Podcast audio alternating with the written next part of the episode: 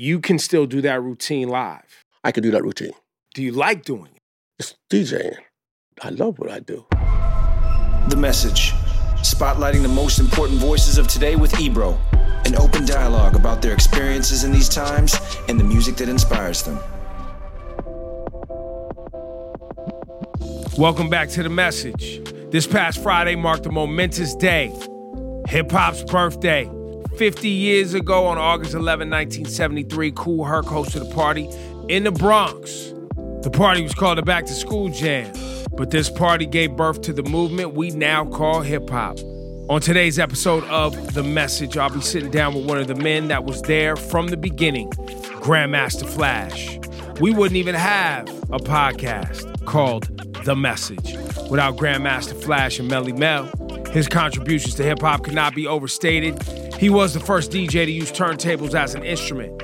And of course, he went multi platinum for that song this very podcast was named after The Message. He's here now, 50 years later, to give us a new message and shed some light on the origins of hip hop. Grandmaster Flash is on The Message. Let's get into it. Ladies and gentlemen, this is another episode of something we call The Message, which is actually named after one of the most important records in hip hop history. And I have Grandmaster Flash with us today. What's up, man? How you doing? Wait, you now you don't mind me calling this the message, right? I don't mind whatever you do, man, because whatever you do, man, it's all good, man. Thank you, saying? sir. No I problem. appreciate that. I appreciate that. All so good. on this, uh, what we do is we sit down with people. They provide us a playlist, which you have done. Of you gave us basically some of uh, some of the most essential building blocks in this playlist Absolutely. of of hip hop and Right. and how you and others formulated those early hip hop parties, the break beats, the big records, the big drums, the Yes, things y'all was cutting up and figuring out. So we're gonna get into those records. Sure. And I'm gonna ask you some stories of maybe about how how a record was found or where you first heard it or et cetera, et cetera, because you guys were pulling vinyl from at a certain point, y'all was just going to the record store, finding any drum break you could find and bringing it to the party. So we'll get into that. Okay. But what is your message to those of us that because of your work uh, and you guys as the pioneers, um, we all have jobs now. But what is your message to us uh, that are kind of making sure this hip hop thing is taken care of? you can come from nothing. You could make it from nowhere and have everything. And when I say that, is meaning when I invented this DJ technology, I did this nothing. I come from the projects, 2730 Dewey Avenue in the Bronx. And behind the projects was this junkyard. Burned out cars, people threw away stereos, people threw away stuff. I jury rigged until I put my sound system together. And the first original person to inspire me to even do that was my dad, because he was constantly kicking my rear end for touching the brown box that lived in the living room and these black circular discs that came out of this jacket piece of paper that had pictures of like trains and cars and flowers and people. I mean, I found out later on it was an album cover, but as a toddler, I'm like, why, why is he pulling these things out of there and what's he going to do with that? And he would go over to this brown box in the living room and he would do this process to make the record drop down and the needle would come down and sound would come out of that brown box.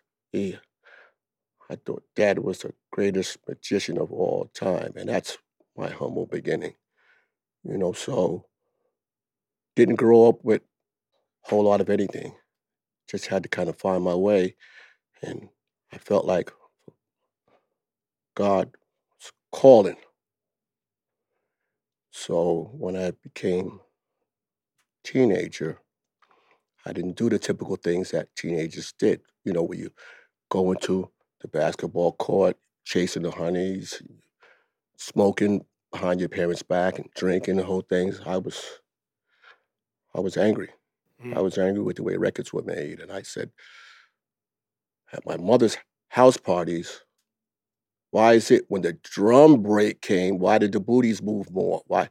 So for me, it was like, why didn't records have more of that? But those particular records, he wrote, that drum solo was 10 seconds. And that's where my my beginning began. And uh, I can remember there was no computers, no studios, no apps, no social media, not a whole lot of anything. Just a vision. And I can remember at that time the stars of that period. It was the breakers. And they needed the drums so that they can do their break routines, but they needed a drum that stayed on time so that they could do their routine, routines, especially if it was multi people doing the same thing at the same time. So I figured out how to do that, and I call it the quick mix theory. Mm-hmm. And that is the basis on how the rapper had a better music to speak on because there were no studios to do any of this. So that's what I mean by coming from nothing and having everything. So I'm kind of blessed.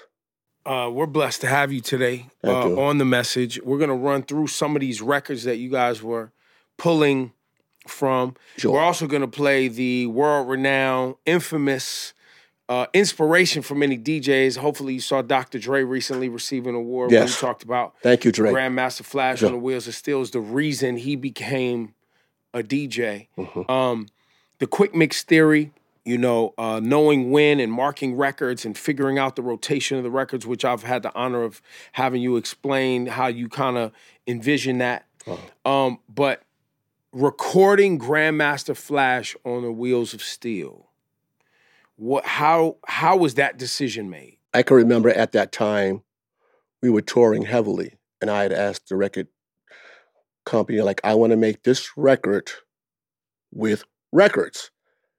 And they couldn't wrap their head around that. I says, I just want to pick a series of records and I want it to be recorded and I want it to be put out as a record. And finally, a year or two went by, and I got the go ahead. So I think the biggest thing was picking the records. I had to pick some breaks, some pop, some rock, some funk to make this all work. So for me, how that record was made, there was this big recording machine, ladies and gentlemen, called the two inch. And it was like a gigantic recorder that probably was shaped more like a washing machine yeah. with two reels on it. And I can remember being flown back in from the tour where we had a couple of days off after I picked the selections of records. And I would tell Steve Jerome, the engineer, hit record, boom. And I would go through record one, record two, record three, record four, record five, because I was using three turntables, record six, record seven. And as I started going through all the records, I made a mistake. I said, stop. He says, no, we could punch this. I said, what? No. I said, What's a punch? He says, We could rewind the tape a little bit and we could pick up where you left off at and erase the mistake. I said, No, mm. let's go back and do it again. Erase what he had, and pretty much the reel starts to go. I'm going through the records, I'm going through the records, going through the records, slipped again. I said, We're not punching. Third time, I went through the whole thing. Because you got to realize if I'm going to do it on tape, I have to be able to do this live. That's so right. no no studio magic allowed. So at this time, three turntables had to be used because some tracks overlaid others while I needed other turntable in waiting to throw the next record. So pretty much I did that three takes. So to right now today when you tour because you actively being hired still to this day, which is a blessing. Absolutely. You can still do that routine live. I can do that routine. I probably have to brush it up now because I haven't done it in a long time. But you know, it's like riding a bike. Once you once you can do it, yeah, yeah, yeah. I, I can definitely do it again. I can definitely do it again. Do you like doing it? It's DJing.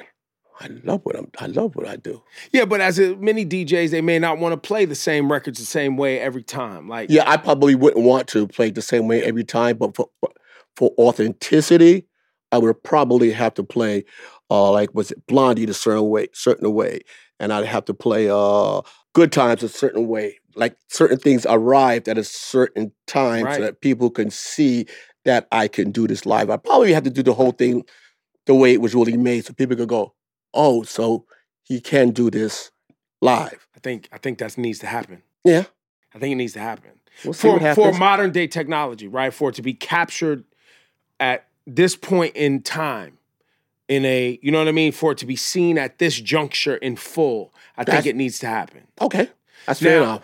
Now, this being the 50th year as we celebrate hip hop, which we've all collectively, as those of us that love this and have Sure. had a voice in this hip hop thing and able to contribute, say 1973, August 11th, uh, the Back to School Jam, 1520 Sedgwick Cedar, boom.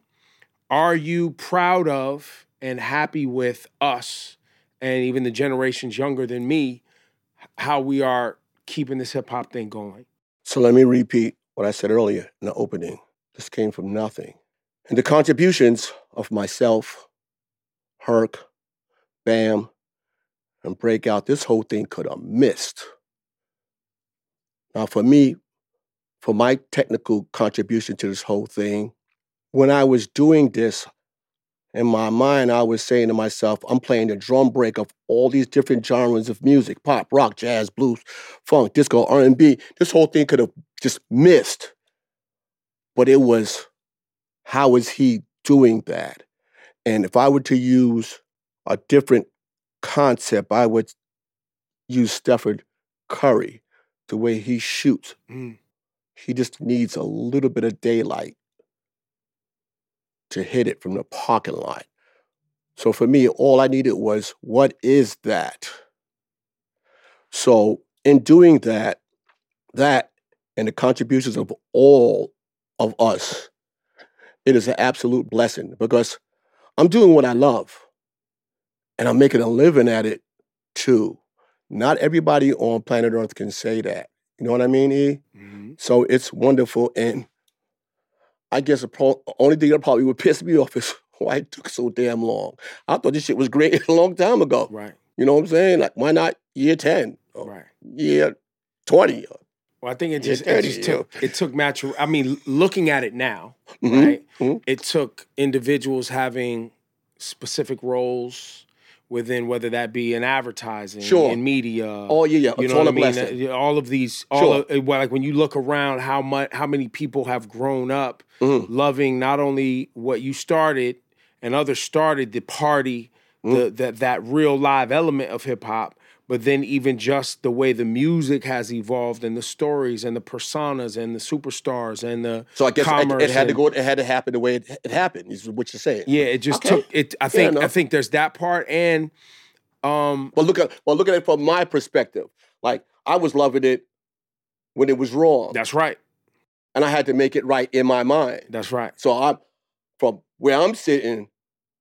I think I could. I it's right that I could say what took you so damn long. That's but right. from your perspective, it's perfect timing. Well, I, I look. You know what I'm I- saying? well, no, I, I wouldn't even say it's perfect timing. I've just kind of accepted the terms. That's fair. You know what I'm saying? fair. That's fair. I've That's just fair. kind of accepted the reality of Right. time, right? Right. Um, Right. but absolutely in the '90s, right when I'm first starting in media, and radio, I'm like, yo, why isn't this music being played all day? Why I gotta wait till the weekend for my Mm-hmm. Show to come on? Yeah, that's crazy. Why, you know what I mean? Like Yeah. we dealt with all that, they didn't even want to support hip hop. You know, They uh, call it like a ship passing in the night. They- Yeah. I was like, whoa. Oh, it was a fad. It was a fad. the, the radio trend. station I'm would like, play the the drop. We don't play that rap crap. You know the Oh. stations that would go against the rap. Ew.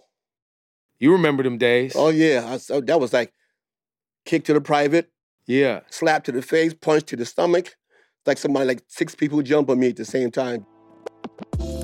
You're listening to The Message with my guest, Grandmaster Flash. His message playlist is available right now on Apple Music, featuring a collection of tracks that were essential to his early mixes and helped lay the groundwork for sampling and hip hop.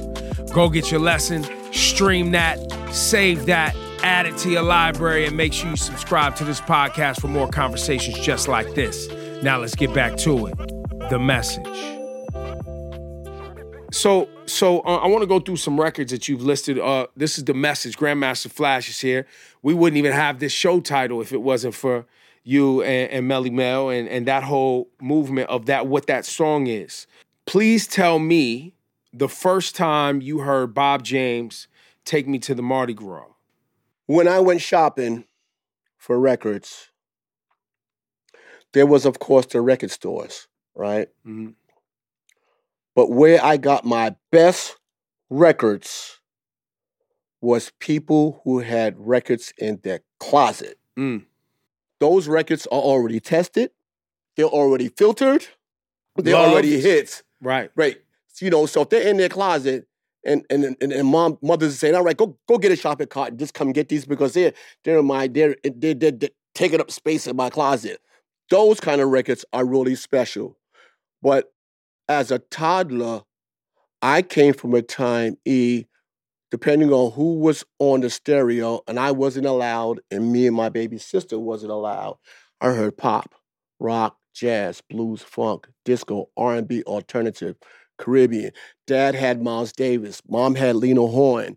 Uh, Cometa had Motown. Violet had uh, disco. You know, so I, I I I heard all these things. So when I first heard "Take Me to the Mardi Gras," according to the laws of how records are categorized, this record was supposed to be a jazz record.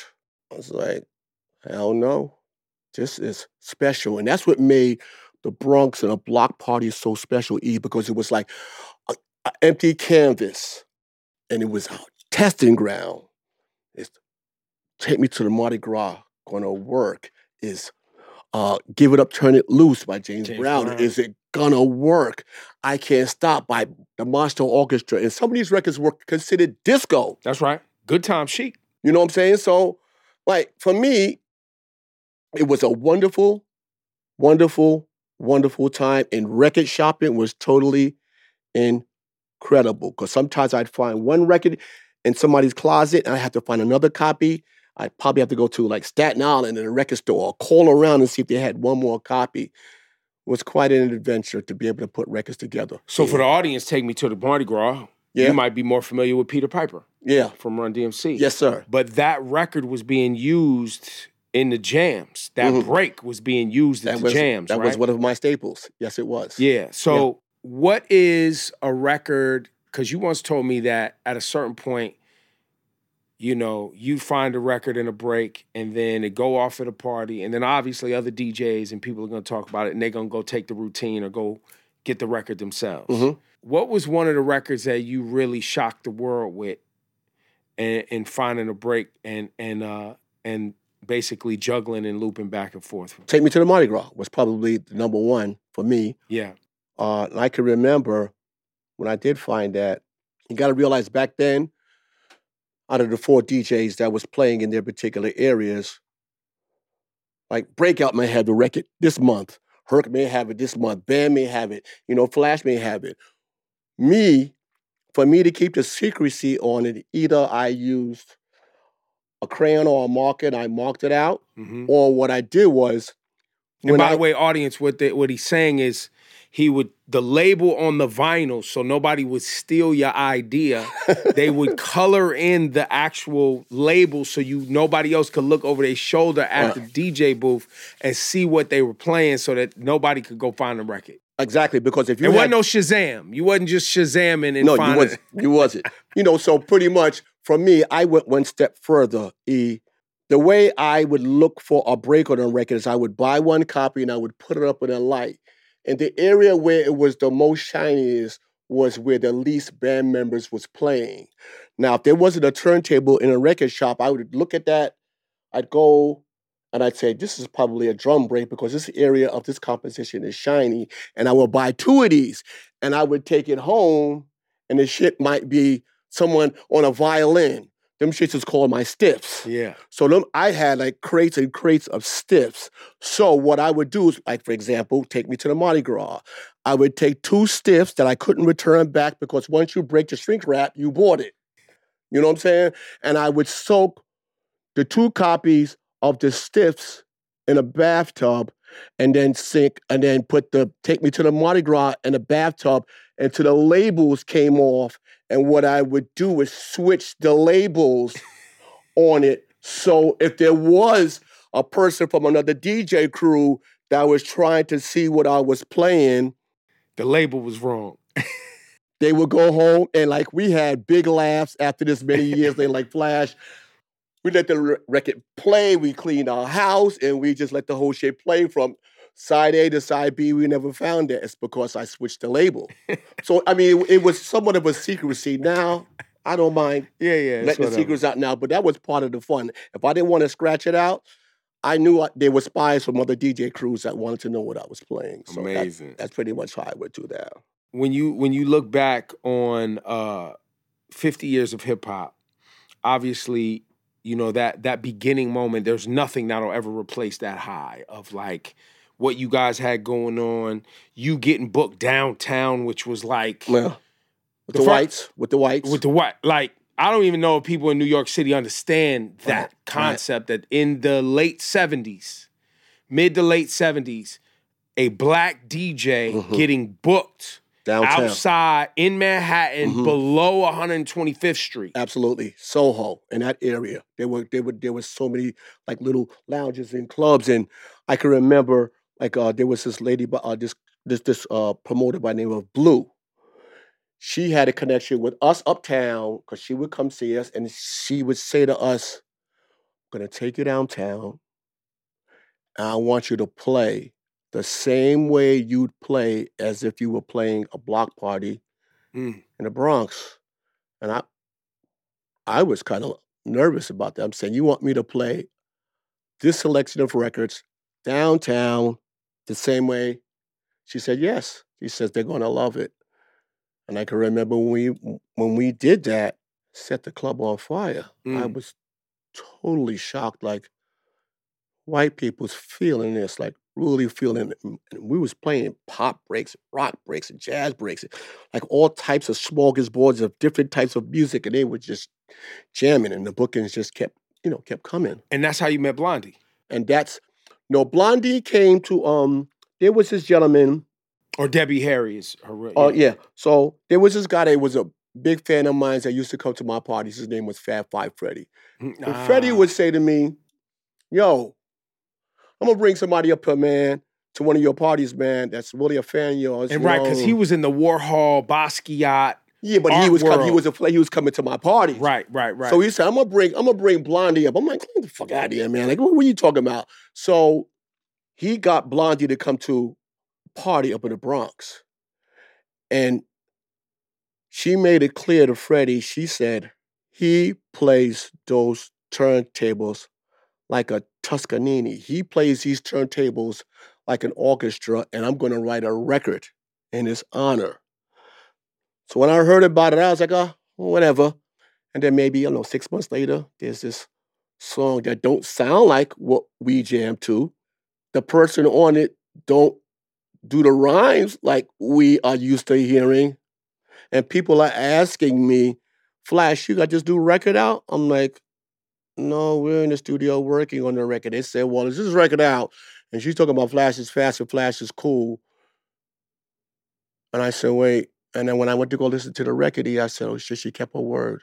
Mm. She kept her So it was on the radio first. that record because she was already killing it. Yeah, she- they was already, she already- yeah, Yeah. she was already out of here. So to even do that because she didn't have to, you know, that took my career into a whole new way into like more whites. And then so when I went overseas to DJ, like, you know, it wasn't just our people of color, it was people of all genres Yeah. jamming with me and and and um she was very helpful in that area to say this music that I heard this is how I felt about it and although she wasn't saying the rhymes or the raps like we're used to Nah, but she she put it on. she, put, it, on, she put it on in that record and then you was in the video. And now so now the video thing was another thing because I can remember they had asked the record label E could we get Flash for the video and they said no Who said no? the record label. Your label. said no. What? I was crispy. And that's why the person was in the video and I wasn't. But that record, I mean, I already exploded, but me in that video, and video, the video age was early at that particular right, right, point right, for us. Yeah. I'd have been out of here, out of here, out of here. And I- Crazy. And I think that probably would have been too much for a person who's not known to be on a microphone. Explode like that. So the record company said No. no. So that's why Basquiat, the famous Yeah. he's in artist, Yeah. was in it. yeah. But that was supposed to be my Yeah, it was slide. supposed to be you. Yeah, that's what happened. But that was just crazy games that was played back then. crazy. Yeah. Crazy. Crazy. Would you say um, one of the, I guess, overarching themes of hip hop um, is is kind of uh, what's that? What's that? What's that uh, line? Uh, Necessity is the mother of invention. Would you say that there was a need at the time you guys were at the time you needed to do the research and putting those electronics together and and you needed that music you needed the the community needed this hip hop thing at the time. Can you talk about that feeling of community and block parties and people coming together for joy and celebration and music? I would say absolutely yes, because you got to realize at that particular time, E, hip hop was like the music for the village. I can remember doing this when we were not getting paid anything for this. I got to meet my fans, parents, Mm. aunts, uncles. And then when a gentleman by the name of Raymond Chandler convinced me after screaming at me for like a couple of months saying, this thing you're doing in the park could make money, we used to charge one dollar. After meeting all my most of my fans, parents, there were some times where I had to put some of them in a cab to make sure they got home. Uh, on Sundays, I would eat dinner at some of the the fans' houses. Um, that's the only way I could put it. It was like a village. We everybody knew everybody. This project knew this project. Uh, this block knew this block. And um, never in my wildest dreams was I even thinking this thing would go too far outside of New York. I just couldn't It wasn't even couldn't thought I was too busy living in the moment, saying the music needs to be played the way that I I hear it. So I wasn't thinking, will this thing go over the fence and go here and there and there until uh, Ray Chandler, who was the manager at this time, he's passed away. He says, Flash, you and the boys, we've succeeded in playing all through New York, all five boroughs. I want to take you to this place in uh, Upper Manhattan, and uh, I think we could do something with this. You know, me being cocky as I was, I'm like, okay, let's go to this spot. You know, we did everything. We played all the clubs. We smashed. We packed it. Yeah, let's go. So I get in the car with him, E, and when we get to the location, I says, where we going? He says, we're going in this building right here. And I got to tell you, we walked for like 10 minutes before we got to the front entrance. So I'm saying to myself, where we going?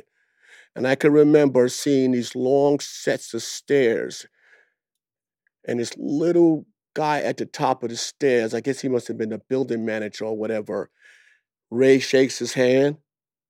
I'm going up these stairs. I'm looking at the fire sign, and the fire sign says no more than 3,500 people in this building. I turned around and I said, no, this is too big for us. 500 people or 1,000 people in a capacity room of that holds 3,000 is a failure. He says, Flash, if you give me three months, I'll make sure the promotion is right. I'll make sure the flyers is right. I'm saying, Ray, if we miss with this, all that we've done prior will be a failure. So E that day came, brought the equipment in, I'm feeling a certain way. I told Ray, I'm gonna jump in a taxi and go home because you guys are doing the sound check during the day. I come back at about eight o'clock E. And I'm like, damn, block looks kind of crowded. Looking at license plates, Maine, Alabama, Atlanta, Philly. I'm like, I wonder where people are going. As I'm getting closer to this building, E, the lines wrapped around the block. By the time we got on, because we had to open an opening act, cool DJ AJ, I can remember when we was playing Take Me to the Mardi Gras and the rock, bongo rock, fucking floor was shaking. It was an Audubon Ballroom on Mhm. 166th Street and Audubon Avenue. We filled it. That is when I said to myself, this thing, after seeing all those license plates down there earlier that evening, this thing could possibly go outside of New York in a big way. Yeah. That was my first see, my first look, E. You know, seeing cars triple parked and all these people, and I'm seeing people down there that are like waving at me, we love you, and this and that. Now I'm like, this is not real. How did the Flyers get to Georgia and how did they get to Philly? And how- Yeah. like, how did it happen? Ray pulled it off. So that's when, that's to answer your question, was the first look. This is before records. You know, it's Right. just, this thing could possibly do something. And it did. It did. Grandmaster Flash is on the message today. Uh, make sure you check him out. He's going to be in Crotona Park in the Bronx. Yeah. Talk about this event, this block party you're doing. This is going down uh, August 4th. Friday, August 4th, between 5 and 9. It's called Birth of a Culture, the Four Elements Block Party. Yes. Who you got? Oh boy. When I wanted to do this, E, there's two ways I could have done this. I could have done this with a bunch of superstars of my, you know, my superstar friends, or do I do this organically and try to replicate what we did in the 70s? I chose to do it the organic way. So I've got my first student Grand Wizzard Theodore. DJ Charlie Chase, the first hip um, Puerto Rican hip hop DJ ever. Uh, I've got uh, the first break dancers, Trixie, Sasa. Um, boy, the list is so is so big. Well, you also got Jazzy Jay, Uh huh. Pete Rock, Mm-hmm. Tony Touch, Yes. Scram Jones, beat it on, baby. Funk Flex. Yeah, And taking it back old school is free. yeah. So for me, I felt like, like I said in the beginning of this thing here, man, this is our jobs, and we ain't doing all heavy lifting. And some people that gotta do heavy lifting to get a paycheck. We're doing what we love. Mm. So this this was my way of saying thank you. It cost me a good piece of money to put this thing together hmm and to hire all these these artists. Um, and I want people to see what a break dancer looks like when a DJ's playing music, what a graffiti artist looks like when he's painting, what is an MC, what is a DJ. So I'm I'm I'm I'm pretty much what want to show people something that happened 50 years ago, August 4th. That's what I want to do. So it's just my way of just saying thank you. Because once again, I say to you, E, this shit could have missed. Mm. Thank God it didn't. It didn't. You can come from beginnings that are not humble. You can come from a time frame where there was nothing and still have everything. Grandmaster Flash, ladies and gentlemen. The message. Make sure you go listen to Grandmaster Flash message playlist in there. You got the seven minutes of funk from the whole darn family. Mm-hmm. You got the James Brown on there. You got Pussyfooter, Jackie Robinson on there. Uh, you got music is the message. Yeah. Scorpio is on there from Yeah. Dennis Coffey and the Detroit Guitar Band. Yeah. Uh, the funk is on. These are the these are the records. Yeah, these are a few of the, the staples of hip hop. And I play this. Do you mind if I say I'm on Twitch? Uh, Say what you want. I'm on Twitch Tuesdays, 12 noon. And I'm also on Thursdays, 8 p.m., where I'm playing a smorgasbord of everything. Keeps me sharp. And it's just a wonderful way for me to just once again have a, a, a canvas to play things that I think are hot. So check me out on Tuesday, 12 noon, and it's called the High Noon Experience, or the Q Jam Thursdays at 8 p.m. on Twitch. There it is. Grandmaster Flash, go get that playlist. Thank you, sir. Thank you. It's always a pleasure to see you, man. You look great, man. I'm hanging in there, bro. You look amazing to yourself. Thank you, man. How's your health, man? My health is grand. And that's what's that, That's that's- it. And look, and all of our legends, uh, wherever you are, um, we love you. We appreciate you. Um, I don't know, you know, any way that we can always reach out, take care of. I know I, I reach out to people who are in touch with a lot of our legends. Sure. Uh, shout out to the Universal Hip Hop Hip Hop Museum, Museum, uh, Rocky Bucano, and uh, everyone over there. Some great things happening. Yes, this is wonderful. It's it's going to be a place where we can finally take our history and put it in a physical a physical building, so people can get somewhat of a pictorial idea of what we went through to start where we was to get where we are. So it's it's a wonderful thing. It's a wonderful time for the Bronx. I think it's a wonderful time for hip hop, and I think that it's, you know, I I, I thank God that I'm here to even see it. And we're blessed. We're blessed to have you Thank you. and in great health. Thank, you Thank very much, sir. Thank you, sir. It's all good, man. It's a pleasure to see you, man. Always. All right. The message. Don't push me, Call. I'm close to the edge. An open dialogue about the voices of today and their experiences through music that inspires them.